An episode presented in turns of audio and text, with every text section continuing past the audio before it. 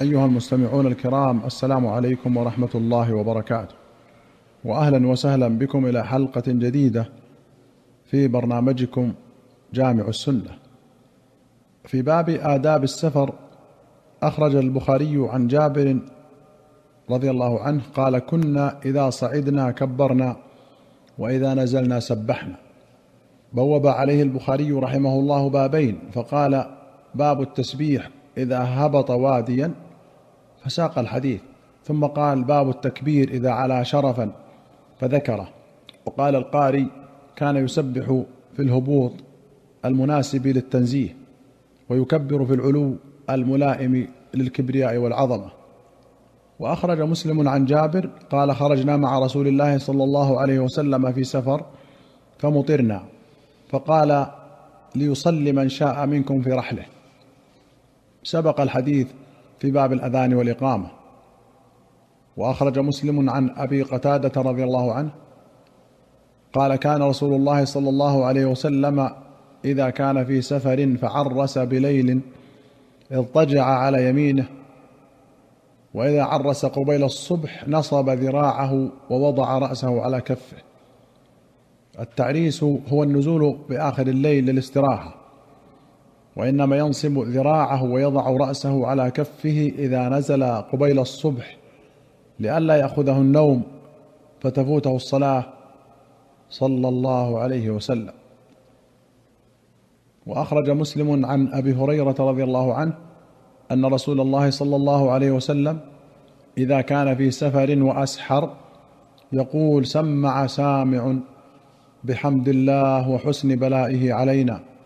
ربنا صاحبنا وأفضل علينا عائذا بالله من النار.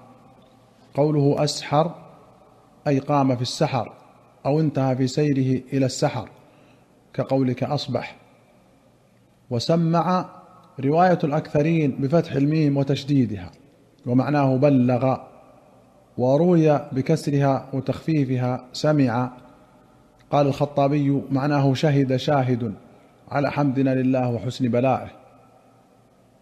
وأخرج البخاري ومسلم عن ابن عمر رضي الله عنهما أن رسول الله صلى الله عليه وسلم كان إذا قفل من غزو أو حج أو عمرة يكبر على كل شرف من الأرض ثلاث تكبيرات. ثم يقول لا إله إلا الله وحده لا شريك له له الملك وله الحمد وهو على كل شيء قدير.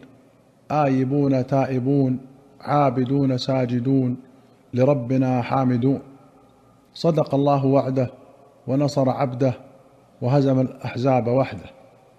ولمسلم كان رسول الله صلى الله عليه وسلم إذا قفل من الجيوش أو السرايا أو الحج أو العمرة إذا أوفى على ثنية أو فدفد كبر ثلاثا وفي رواية مرتين.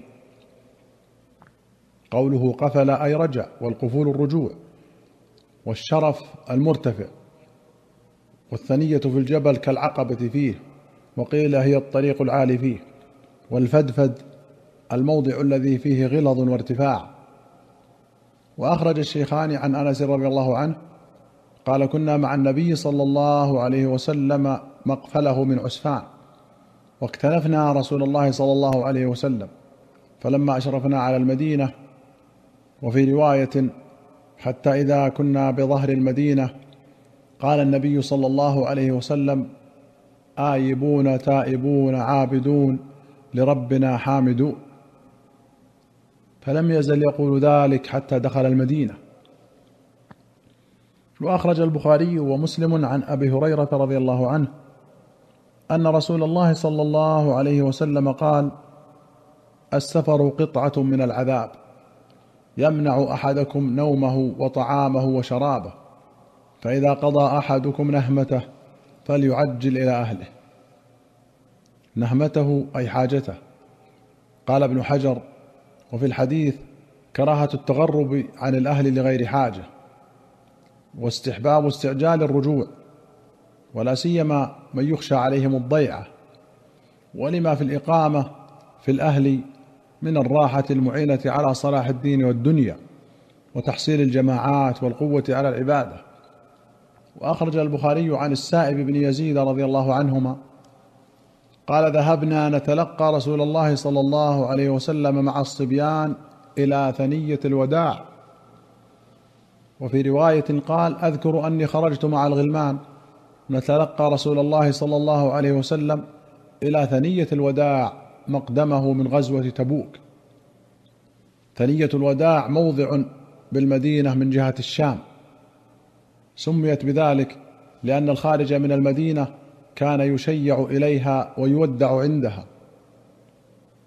وأخرج البخاري ومسلم رحمهما الله عن عبد الله بن جعفر بن أبي طالب رضي الله عنهما أنه قال له ابن الزبير أتذكر إذ تلقينا رسول الله صلى الله عليه وسلم أنا وأنت وابن عباس؟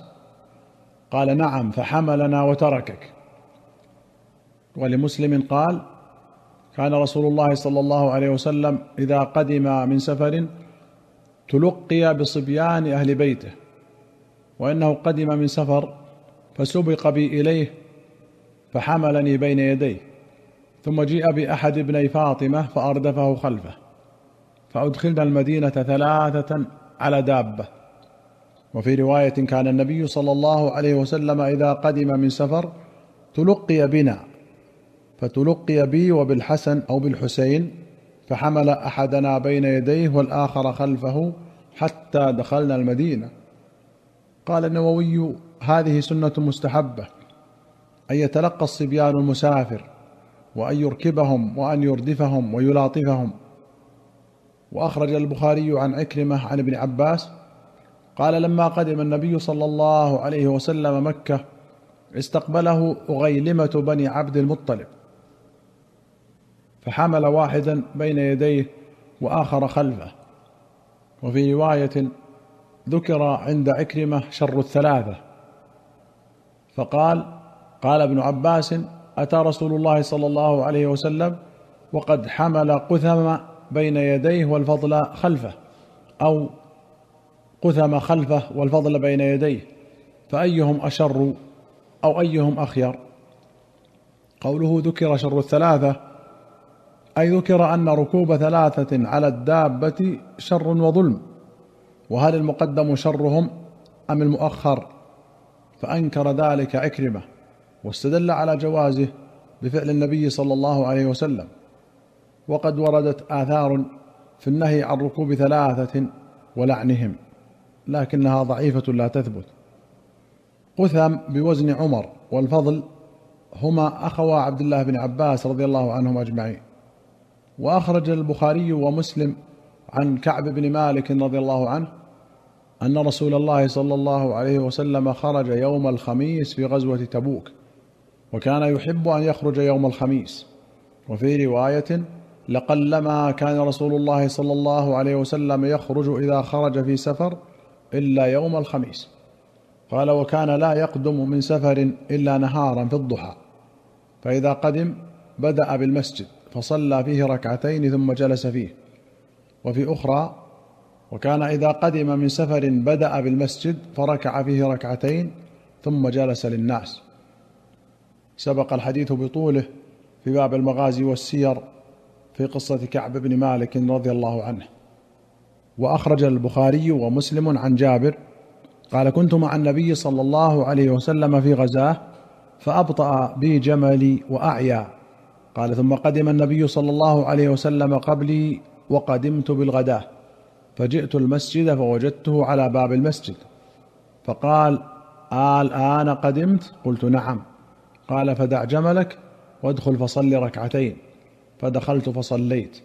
وفي رواية فلما قدم المدينة أمرني أن آتي المسجد فأصلي ركعتين. سبقت روايات للحديث في كتاب ذكر النبي صلى الله عليه وسلم وفي كتاب البيع. أيها المستمعون الكرام إلى هنا نأتي إلى نهاية هذه الحلقة. حتى نلقاكم في حلقة قادمة إن شاء الله. نستودعكم الله. والسلام عليكم ورحمة الله وبركاته.